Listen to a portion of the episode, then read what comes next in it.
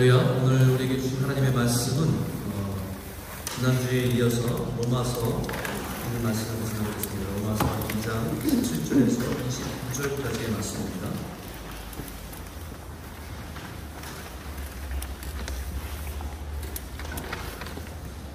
로마서 2장 17절에서 29절까지의 말씀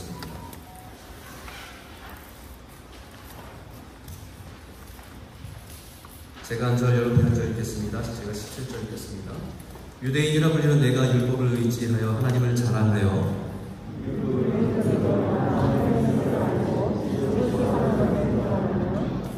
맹인의 길을 인도하는 자여 어둠에 있는 자의 빛이요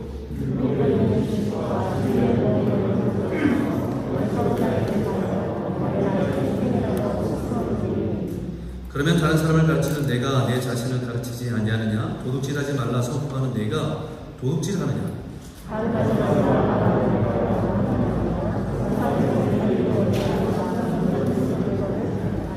율법을 잘하는 내가 율법을 범함으로 하나님을 욕되게 하느냐?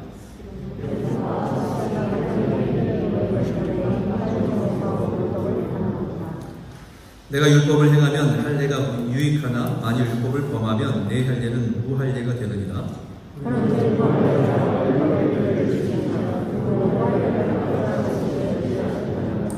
또한 본래 무할례자가 율법을 온전히 지키면 율법 조문과 할례를 가지고 율법을 범하는 너를 정죄하지 아니하겠느냐.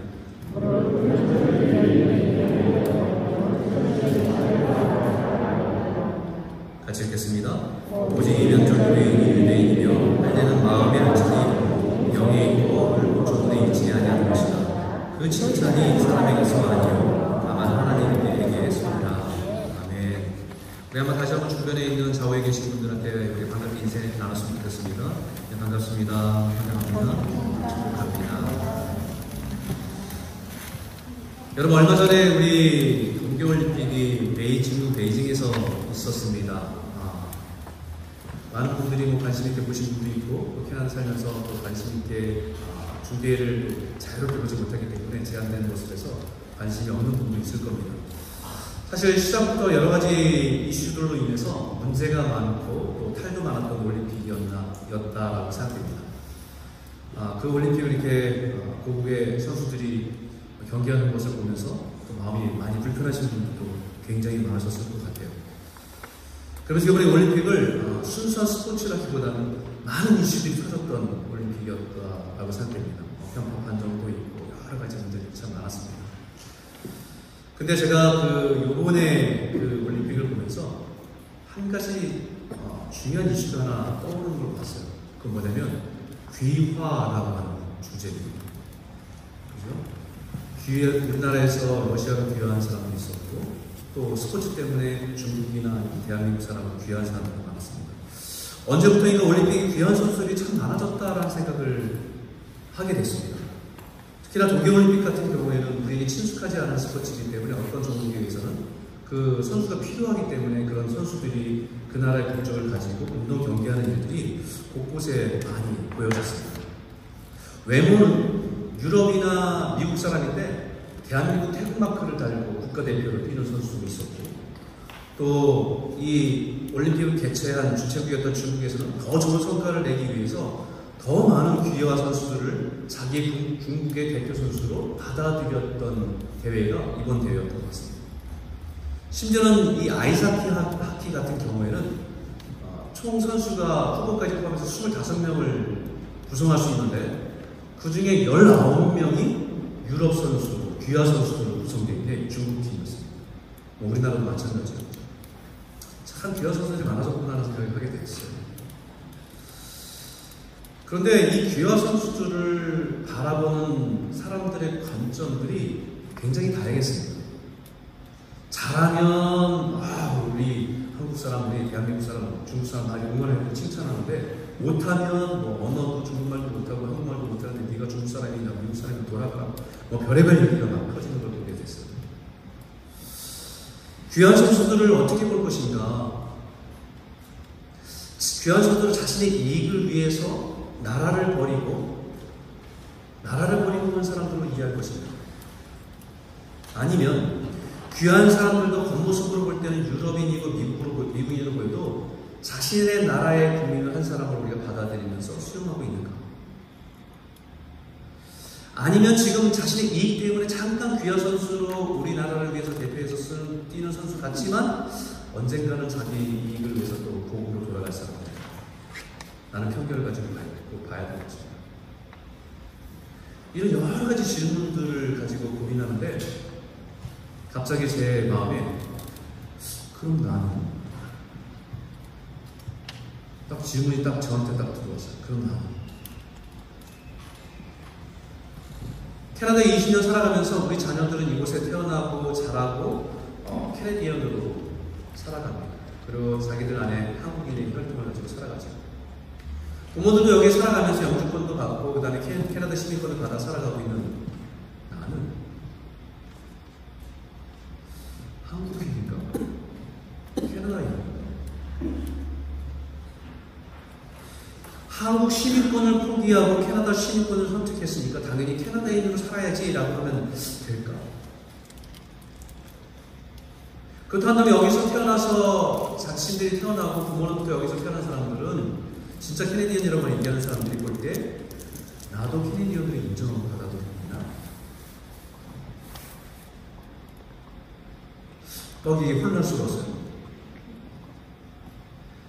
그래서 제가 한 가지 결론을 내린 거는 결국 우리들의 마음이 어디로 향해 있는가가 제일 중요해요. 우리 아이들이 TV를 보면서 경기를 보면 캐나다를 막 응원하는 사람입니다. 캐나다와 한국, 한국 가면 경기를 하잖아요. 그러면 캐나다 사람은 캐나다를 응원하고 있더라고요. 저는 한국을 응원하고 그러니까 마음은 다른 곳을 향해 있다는 거예요. 자신의 마음이 기울어져 있고 움직이는 그것이 그 사람입니다. 아무리 그 나라 사람처럼 보이려고 머리를 염색하고 언어를 배우고 시민권 언어 귀화를 해도 자신의 마음이 어디를 향하고 있느냐가 그 사람. 네, 우리는 스스로 착각할 수 있습니다. 당시 유대인들도 그렇게 생각했습니다. 오랜 전통 속에서 자신들이 진정한 하나님의 백성, 하나님의 택하신 거룩한 백성, 선민이라고 하는 그것을 자부하고 있었기 때문입니다. 그런 유대인들 향해서 사도 바울은 지금 문제 제기를 하고 있는 거예요. 25절과 26절입니다. 같이 한번 읽어볼까요? 함께 읽겠습니다. 시작. 내가 율법을 행하면 할례가 유익하나 만일 율법을 범하면 내 할례는 무할례가 되느니라. 그런즉 무할례가 율법의 규례를 지키면 그 무할례를 할례와 같이 여길 것이 아니라. 유대인들이 자신들이 하나님의 백성임을 자랑하고 자부하고 다른 민족과 다른 백성들과 차별화시키는 주장하는 가장 큰 증거가 할례를 받았다는 할례는요 유대인 자녀들이 남자아이가 태어나면 8일 만에 그 아이의 성기의 표피를 잘라내는 거예요. 몸의 흔적을 가지고 그 표징을 가지고 살아가는 겁니다. 그 표징이 나는 하나님의 백성, 하나님께 택하신 거룩한 백성이라는 증거를 몸에 가지고 있다라고 하는 믿고 그것을 믿고 살아가고 있습니다. 근데 사도 바울은 몸에 그 할례를 가진 그 증거도 있지만 그 유대인들에게 정작의 하나님의 율법을 온전히 지키지 않으면 그 할례가 무슨 의미가 있나? 라는 거예요. 겉으로 몸에 드러난 몸의 흔적인 할례를 가졌다는 것이 중요한 것이 아니라 마음을 다해서 하나님의 말씀 앞에 그 말씀을 따라 살아가는 것이 하나님의 백성이지 몸에 어떤 흔적을 가진 것이 뭐 얼마나 중요하냐. 여러분 이것은 우리 신앙에도 마찬가지입니다. 우리도 그리스도인처럼 보일 수 있습니다. 정해진 예배에 참석하고 찬송을 부르다 보면 찬송이 어색하지만 찬송도 익숙해집니다. 선악기 3년이면 풍을 놓는다고 하듯이 교회 좀 다니다 보면 그럴싸한 대표 기도도 어느 정도 할 수 있게 돼요. 차 안에 십자가도 걸어놓고 목걸이에 십자가도 매달아 놓고 귀걸이도 십자가로 달아 놓고 누가 봐도 그리스도인으로 보일 수 있는 것들이 많이 있습니다. 그러나 사도 바울은 그런 겉으로 보여주는 증거 말고 우리 마음에 하나님의 백성 그리스도인의 증거가 있는가라고 하는 것을 질문하고 있습니다. 그래서 오늘 지난주에 이어서 두 번째로, 지난주 첫 번째 얘기 나누고요. 오늘 두 번째로 나누고 싶은 주제는 이겁니다. 따라해 볼까요? 종교인은 보이는 것을 의식하지만 신앙인은 보이지 않는 것에 집중합니다. 할례는 유대인들이 자신들이 하나님께 선택받은 백성이라고 자부하는 증거라고 생각했어요. 그래서 늘 자신과 이방인들을 구별할 때마다 할례 받은 백성인 우리, 저 할례 받지 못한 저 백성들, 저 사람들이라고 구별하고 찾아갔습니다. 여러분 그 할례의 시작이 믿음의 조성이 아브라함 때로 올라가잖아요. 하나님께서 아브라함에게 그 믿음을 가진 그 아브라함에게 할례를 명령하셨습니다. 이렇게 하셨어요, 창세기. 내가 내 언약을 나와 너 및 내 대대 후손 사이에 세워서 영원한 언약을 삼고 너와 내 후손의 하나님이 되리라. 너희 중 남자는 다 할례를 받으라. 이것이 나와 너희와 너희 후손 사이에 지킬 내 언약이니라. 하나님께서 할례를 행하라고 하신 이유가 분명히 있습니다. 그 이유는 자신의 몸에 새겨진 흔적을 보면서 하나님과 나와의 언약, 감사와 감격해서 그가 자신이 하나님께 택하신 거룩한 백성임을 잊지 않고 살아가라고 주신, 하라고 하신 것이 할례라는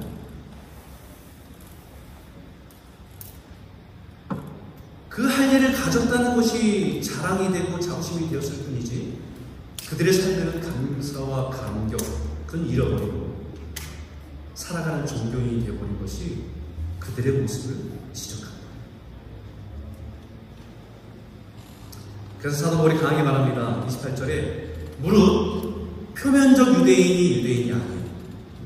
표면적 육신의 할례가 할례가 아닙니다. 무늬만 그리스도인이 그리스도인이 아니에요. 겉으로 드러난 모습으로 종교적인 모습으로 드러나는 것이 그리스도인이 아니라고 얘기하는 겁니다. 그리고 29절에 이렇게 말합니다. 오직 이면적 내면적 유대인이 유대인이며 할례는 마음에 할지니 있고 율법 조문에 있지 아니한 것이다. 껍데기만 유대인의 증거를 가지고 있는 것이 유대인이 아니라 마음의 증거를 가지고 있는 사람이 진짜 유대인이고 하나님의 백성이다라고 말합니다. 할례는 자신이 하나님의 은혜를 구원받아서 하나님의 백성으로 살아가게 하시는 것에 감사하고 감격해서 자신의 몸에 그 증거를 남기고 잊지 않고 살아가려고 하는 흔적입니다. 그것이 진짜 하나님의 백성을 증명하는 증거는 아닙니다.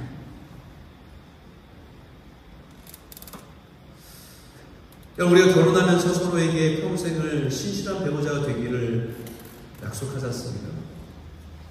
그리고 나서 그 언약의 engagement ring을 wedding ring을 서로에게 이렇게 않습니까? 그 반지를 끼고 다니는 것이 신실한 배우자라는 증거가 될 수 있어요? 없어요? 저도 어느 순간 결혼하고 나서 한 10년 지나니까 이 손가락이 굵어져갖고요. 반지가 안 들어간 거예요. 저거 나중에 저희 아내가 반지 어딨냐고 한참 찾았는데 여러분 반지를 끼고 다니면 좋지. 그럼 반지를 안 끼고 다니면 신실한 배우자가 아닙니까? 제일 좋은 거는 반지를 끼고 다니고 신실한 배우자로 살아가면 제일 좋죠. 그러나 그 반지가 반지를 끼고 있다는 그 사실이 그 사람이 신실한 배우자라는 것을 증명해 주지는 못합니다. 얼마든지 반지 끼고 다른 여자와 만나고 외도할 수 있다. 결혼 반지가 중요합니까? 서로에 대한 약속의 신실한 배우자에 변하지 않는 마음이 더 중요합니다. 어떤 유혹이 많은 곳에 가도 자신이 끼고 있는 반지를 보면서 아, 내가 사랑하는 아내가 있을, 사랑하는 아내가 있는 사람임을 기억하고 절제할 수 있는 게 반지의 의미의 가치입니다.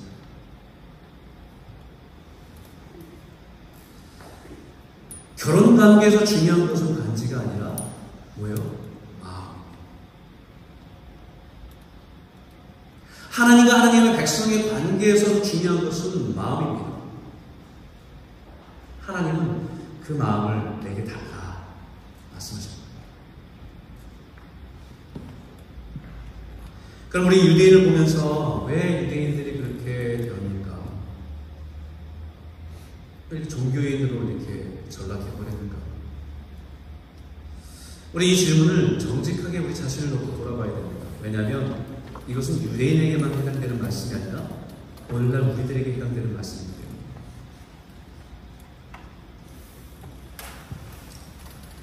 우리가 그리스도인이라고 말하는 우리를 향해서 세상이 그렇게 말할 수 있기 때문입니다. 사실 오늘 기독교인들이 말이, 기독교인이란 말이 역사 속에서 이렇게 수치스럽게 된 적이 있을까? 라는 생각을 하게 돼요. 세상에서 기독교인, 그럼 어떻게 생각하고 있을까요? 분노하고, 욕하고, 비난하는 세대, 내 우리는 살아가고 있는 그리스도인들입니다. 요만큼 잘못해도 엄청난 것에 대한 비난과 수모를 당하며 살아가는 시대를 살아가고 있는 그리스도인입니다. 당시 유대인들이 오히려 하나님을 욕되게 하였다면 오늘 그리스도인들이 하나님의 살아계심과 역사하심 그리고 하나님의 선하심을 드러낼 존재임에도 불구하고 하나님을 욕되게 하고 하나님을 모욕받게 하는 일에 우리들의 삶이 연결되어 있기 때문에 여러분 초대 교회의 그리스도인들은 그렇지 않았습니다. 그리스도인, 예, 그리스도를 따라가는 사람들, 이란 이름들을 세상 사람들이 지어준 이름입니다. 어, 저들을 보면서 저들은 그리스도인이다. 그때 그들이 가졌던 그리스도인들의 이미지는 헌신이고 자기가 믿는 바에 대해서 희생하는 사람이었어요. 심지어는 로마의 로마 시대 때 전염병이 돌아서 한 마을을 격리하고 누구도 그 마을에 들어가지 않을 때 유일하게 기독교인들은 그들을 돌보기 위해서 섬기기 위해서 그곳으로 들어간 사람들이었어요. 그 당시 기독교인들을 바라볼 때는 저 사람들은 뭔가 다른 사람들, 저 사람들은 죽음을 두려워하지 않는 사람들, 저 사람들은 자기보다 다른 사람을 위해서 희생할 줄 아는 사람들이라는 그 이미지를 가지고 있었어요. 그런데 이게 국교가 되면서 부를 누리면서 정치적인 힘을 얻으면서 조금씩 조금씩 변합니다. 19세기 아프리카 선교사였던 리빙스턴이 복음을 전하려고 열심히 다니는데 자기가 복음을 전하는 기독교인이라고 드러낼 때만 사람들이 기독교인을 어떻게 생각했냐면 그가 직면한 사람들한테 이미지를 갖고 있는 게 뭐냐면 그 당시에 세상 사람들이 생각하는 기독교인들은 노예를 아프리카에서 잡아다가 노예를 유럽에다 공급 해서 그 부를 가지고 누리는 사람들과 이꼬였어요. 모슬렘의 모슬렘권에서 그 사람들의 기독교인이라고 그들에게 복음을 전할 때 그들이 갖고 있었던 기독교인에 대한 이미지는 그 기독교인들은 포도주를 팔고 포도주를 팔아서 부자가 된 사람들 그게 이꼬였어요.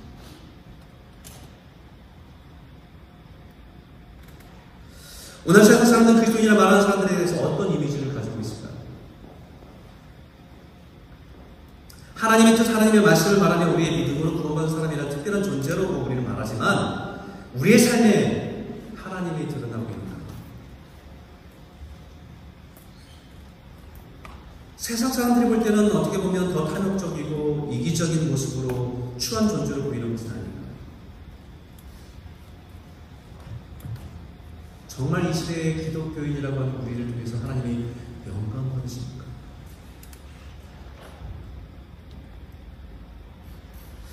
여러분 유대교가 되었든 기독교가 되었든 마음의 할례가 없으면 마음의 하나님의 은혜가 없으면 우리의 신앙은 알맹이가 없다면 외식적인 종교의식에 불과할 겁니다. 유대인들이 생각할 때는 자신들이 율법을 가졌다고 자랑합니다. 우리는 하나님의 백성이라는 증거인 할례를 가지고 있다고 자랑합니다. 그런데 우리가 분명히 말아야 할 것은 그 할례는 순종을 했기 때문에 주는 증표가 아니라 오히려 할례를 통해서 하나님의 거룩한 백성으로 살아가는 일에 순종하기로 헌신하기 위해 헌신하는 증거로 헌신하라고 우리에게 주신 증거라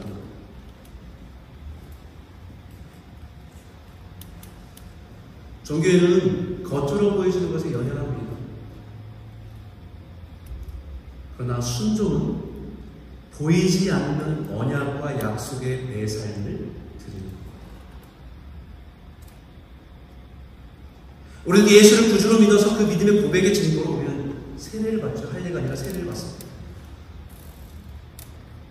세례를 받았다는 것이 믿음이 있고 구원받은 백성이라는 증거가 아니라 세례받은 증거를 가지고 믿음으로 살아가는 것입니다. 하나님의 말씀에 순종하며 살아가도록 하는 것이죠. 이 세례를 받았다는 증서를 가지고 있다는 것, 그리고 더 나아가서는 시간이 되면 집사, 권사, 장로, 목사라고 하는 직분을 받게 되는 것이 그것이 우리가 거룩한 백성이라고 하는 것에 증명해주는 증거가 아니고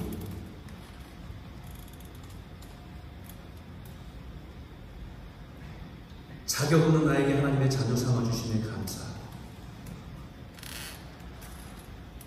충성되지 않은 나에게 직분 주셔서 그 일을 맡겨주신 것에 감사해서 우리가 주의 말씀에 순종하고 살아가는 증거 우리에게 주신 겁니다.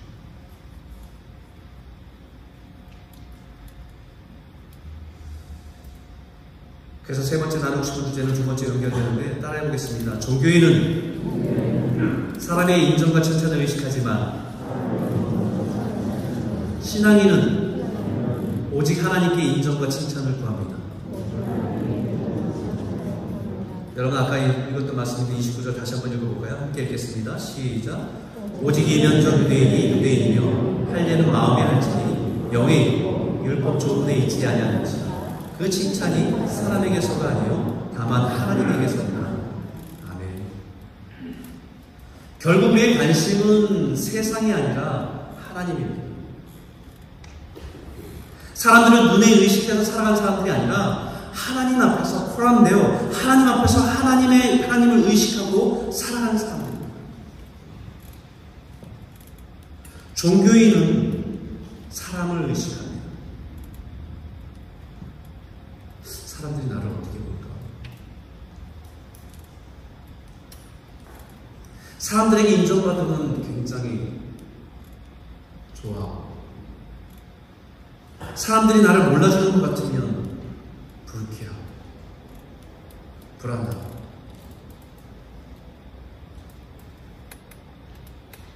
열심히 섬겼는데 사람들이 내가 한 것에 대해 인정해주면 기분이 좋고.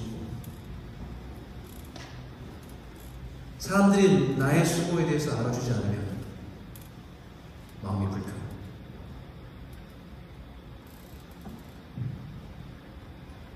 그러나 진짜 그리스도인들은 오직 하나님을 의식하며 하나님께서 인정하시면 그것으로 만족합니다.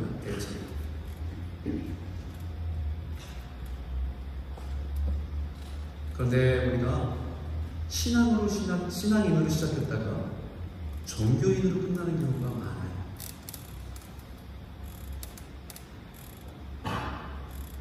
우리 신앙의 비극입니다. 처음에는 하나님의 은혜로 시작했는데 나중에는 종교인으로 끝나는 경우가 많이 있기 때문입니다. 믿음으로 시작해서 종교인으로 끝나버린 대표적인 인물을 생각해 보니까 구약의 사울, 사울왕이 기억이 납니다. 처음에는 이스라엘 초대 왕으로 사무엘이 기름 부어서 사울 왕을 기름 부을 때 얼마나 겸손했는지 몰라요. 누가 봐도 탁월하고 누가 봐도 왕 같은 인물이고 정말 뛰어난 모습을 갖고 있음에도 불구하고 아 저는 아닙니다. 저는 너무나 작은 사람입니다. 저는 그럴 만한 인물이 못 됩니다라고 저 겸손하게 그 앞에 서 있었던 사람이 사울입니다.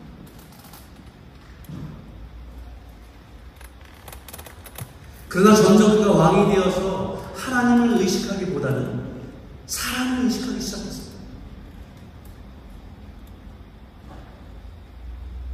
사람들이 나를 어떻게 볼까? 한 번은 이스라엘과 블레셋 전쟁을 하게 됐습니다. 분명히 하나님께서는 그 전쟁에 앞서서 사무엘을 통해서 제사하고 제사가 먼저입니다. 그래서 전쟁하도록 명령하셨어요. 그런데 블레셋이 몰려오는 거 보면서 대치하고 있는 겁니다. 이스라엘 백성들은 몰려가서 준비하고 있는 거예요. 그 긴장이 얼마나 긴장감이 있겠습니까? 근데 기다릴 시간까지 기다려야 돼요. 7일 기다렸습니다. 그런데 사무엘은 묻지 않아요. 보이지 않습니다. 막 이 긴장 속에서 막 저쪽에 사기가 막 충전하고 블레셋 사람들은 무기를 갖고 있는데 이스라엘 사람들 무기라고 하고는 농기구밖에 없습니다. 겁을 먹고 사람들이 하나둘씩 사라지기 시작해요. 숲으로 저 바위 뒤로 심지어 많은 사람들이 나는 이 전쟁에서 피하고 싶다고 요단 강을 건너 저쪽 마을로 도망갑니다. 점점 사람들이 사라지는 겁니다. 그래서 사울왕은 자기가 제사 드리기로 결정해요. 제사 가져가. 그리고 거기에 번제와 헌물을 드립니다. 그 제사를 마치자 사무엘 선지자가 왔습니다. 사울의 입장에 생각해보면 그가 사무엘을 기다리다가 제사를 드린 거예요. 사무엘의 말을 무시한 것도 아니고 이래를 기다렸습니다. 그렇다고 다른 짓을 한 것도 아니고 흩어지는 이스라엘 백성들을 어떻게 하면 붙들어 놓을까 고민하다가 자기가 제사를 드린 겁니다. 그들을 안심시키고 위로하기 위해서 사울 왕이 자신이 할 수 있는 최선을 다하는 것이 제사입니다. 왕의 입장에 사람들의 불평과 원망을 비난을 듣고 있어야 되는 시간이었거든요. 7일이면 참 많이 사는 거라고 생각해서는 많이 있는 겁니다. 그런데 그 7일 동안에 사람들이 무함장하면서 바라보면서 사울왕을 볼 때 무능력한 왕으로 보일까봐 걱정이 됐습니다.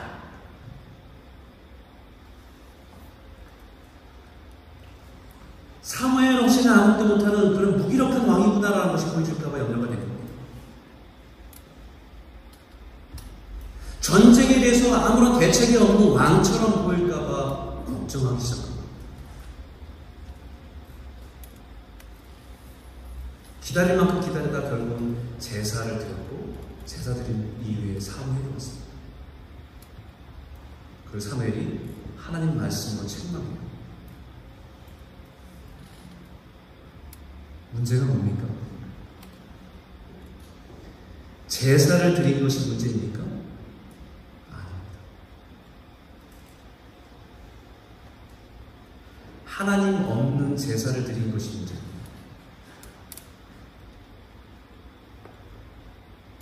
하나님의 명령을 무시한 제사를 드린 것이 문제입니다. 하나님의 은혜가 없는 제사를 드린 것이 문제입니다. 하나님을 바라보며 제사 드린 것이 아니라 사람들을 만족시키기 위해서 드린 문제입니다. 자기 만족을 위해서 드렸던 제사이기 때문에 문제인 겁니다.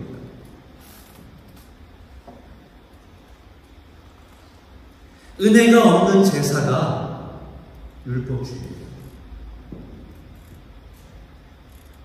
은혜가 없는 신앙생활이 율법주의입니다. 하나님의 은혜가 없는 나의 열심과 최선이 그것이 율법주의입니다.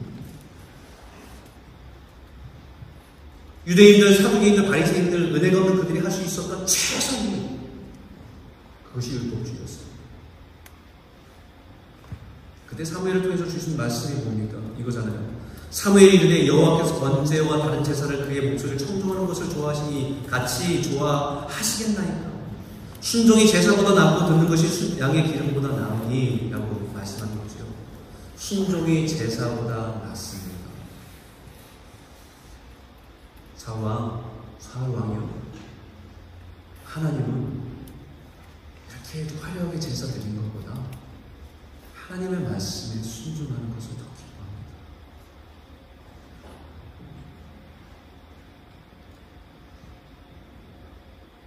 제사와 예배가 중요하지 않다는 것이 아니지요. 하나님의 은혜를 사모하지 않는데 제사가 무슨 소용이냐라고 하는 것입니다. 자기 만족의 제사고 자기 만족의 예배 아닙니까?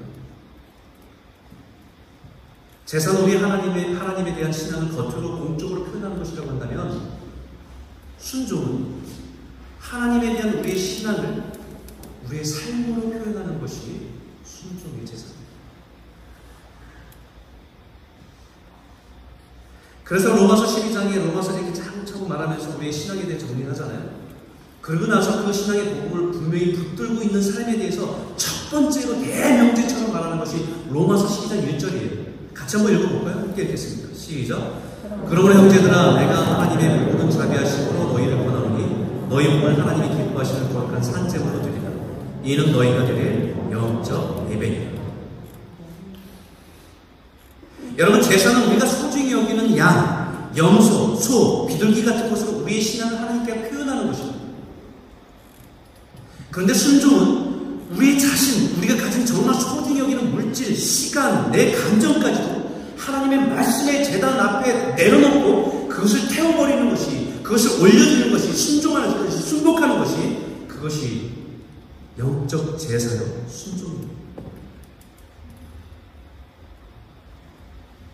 이것이 하나님께 기뻐하신 마음으로 드리는 제사, 삶으로 드리는 제사라고 말하고 있는 것입니다. 정해진 종교의 모습과 습관을 따라 제사를 드리는 것을 잘하는 것이 아니라 나 같은 사람을 하나님의 자녀로 삼으신 그 하나님의 은혜에 대한 것의 마음 깊은 곳에서 시작되는 제사 그리고 우리의 삶을 주님께 드리기 순종의 자리로 내어드리는 것이 살아있는 예배 하나님 기뻐하십니다.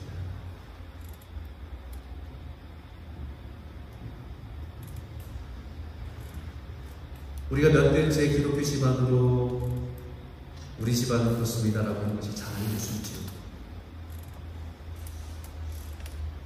우리 할아버지, 우리 아버지가 다 목회자입니다. 어, 참 충분히 자랑은 해요. 근데 그 자랑보다 더 중요한 것은 오늘 하루 내 삶에 힘겹고 어렵은 상황이지만 하나님 나를 구원하시는 그 은혜, 자녀 삼으신 그 하나님 앞에 내가 순종하기로 결정하고 용서하는 데 내 삶을 내어드리고 사랑하는 데 내 삶을 내어드리고 그 순종의 자리에 나아가는 것이 우리 내면의 자랑이에요.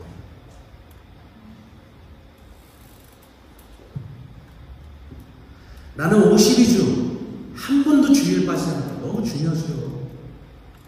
근데 그거보다 더 중요한 건 오늘 주신 말씀 붙들고 오늘을 살아가려고 하는 내 삶의 순종의 모습이 더 중요한 가치입니다.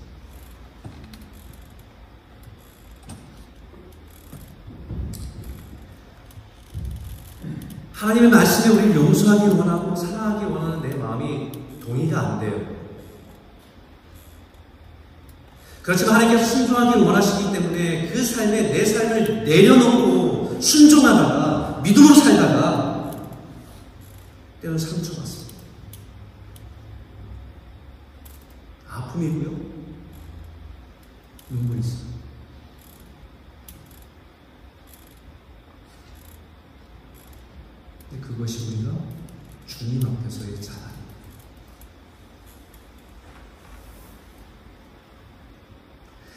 5대째 기독교 신발에 자랐다. 그거 자랑이 안 돼요. 그것은 은혜지요. 우리 할아버지, 아버지가 목회자라는 것, 그것은 자랑이 아닙니다. 그것은 은혜입니다. 우리 가정을 이렇게 사랑하십니다. 진짜 자랑은 내 삶 가운데 내 의지로 고집으로 꽉 묶여있는 것을 주님의 신종의 재단 앞에 내려놓고 그것을 순종하다가 받은 상처, 받은 외로움, 받은 억울함, 받은 손해, 그것이 주님 앞에 자랑입니다.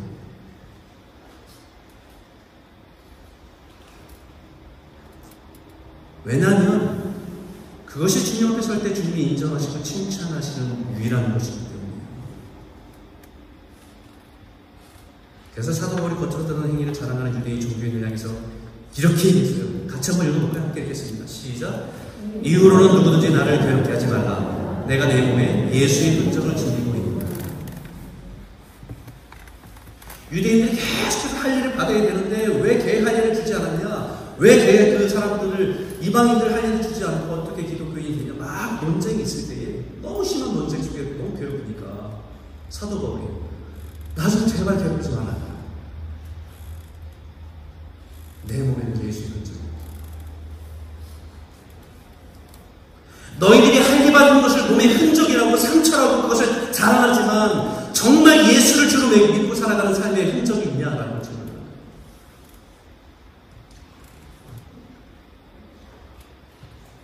이 흔적이란 단어가 스테이그마입니다. 스테이그마. 쉽게 말하면 흉터요, 상처입니다. 사도월이 나는 예수가 하나님이심을 믿었기 때문에 죽을 뻔한 위기를 넘긴 내 삶의 상처와 흔적을 가지고 있다라는 거예요.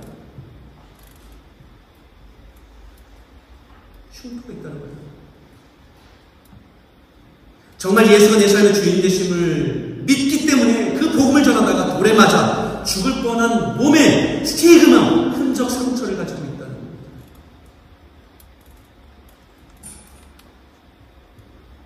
정말 예수가 우리 구원자 되심을 믿기 때문에 때로는 먹지도 못하고 때로는 굶주리고 자지도 못하는 그 복음을 전해 애썼던 그 삶의 몸에 내 흔적을 가지고 있다라고 말하는 것입니다.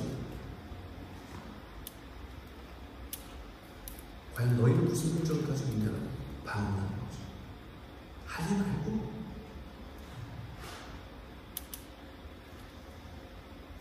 유대인들 자랑하는 할례도 정확하게 말하는 흔적입니다. 몸에 낸 상처, 몸에 낸 흔적. 하나님이 나의 삶의 왕과 주인 되심을 고백하며 살아가려고 인위적으로 만든 몸의 상처입니다. 근데 그런 몸의 상처는 있는데, 세계적인 상처는 있지만, 주를 위해 살아가다가, 살아가다 우리의 몸에 새겨진 상처는 없잖아요.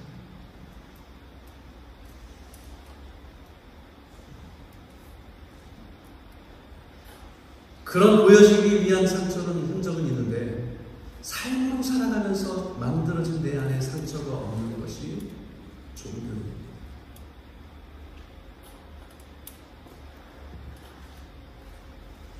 예수가 나의 주 되심을 인정하고 고백하기 때문에 순종하는 삶을 살다가 받은 상처가 예수의 흔적입니다.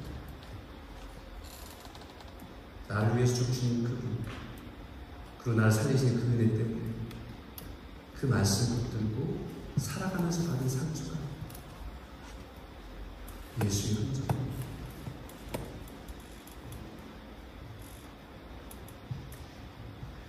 나에게 생명을 주시는 모든 것을 아낌없이 주신 그 주님을 따라 그 은혜를 따라 살아가려고 닮아 닮아가려고 살아가다가 때로는 손해도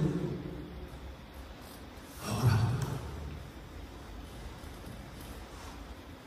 그것이 예수의 흔적이야.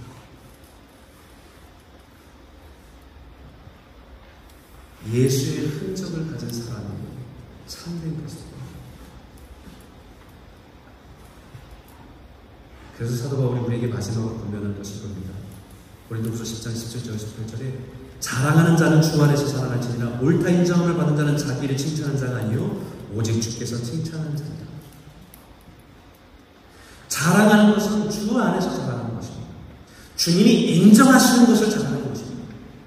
종교적인 모습으로 사람들의 인정과 칭찬을 끌어낼 수는 있습니다.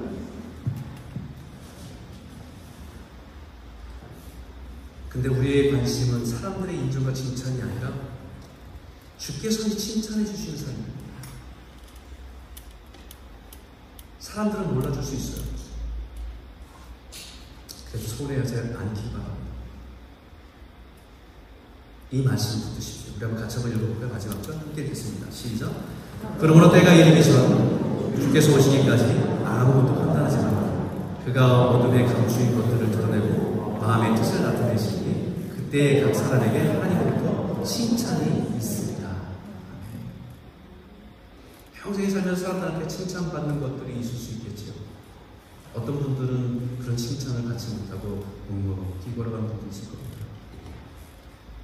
그렇기 때문에 우리가 그걸 보여주는 거 가지고 판단하지 말라는 거예요. 주의 나라는 감추인 것을 다 드러내시고 우리 마음을 우리 마음을 향한 것들을 다 드러내신다.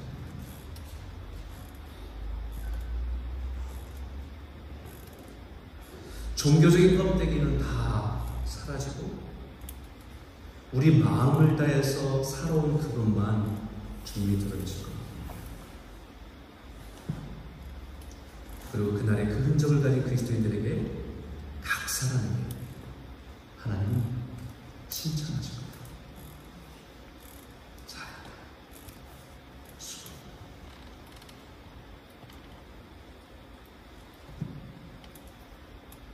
사랑하는 성도 여러분, 그 주의 날에 주님 앞에서 칭찬받는 진정한 그리스도인들로 살아가는 저와 여러분 모두가 되시길 주의 이름으로 축원합니다. 기도하겠습니다.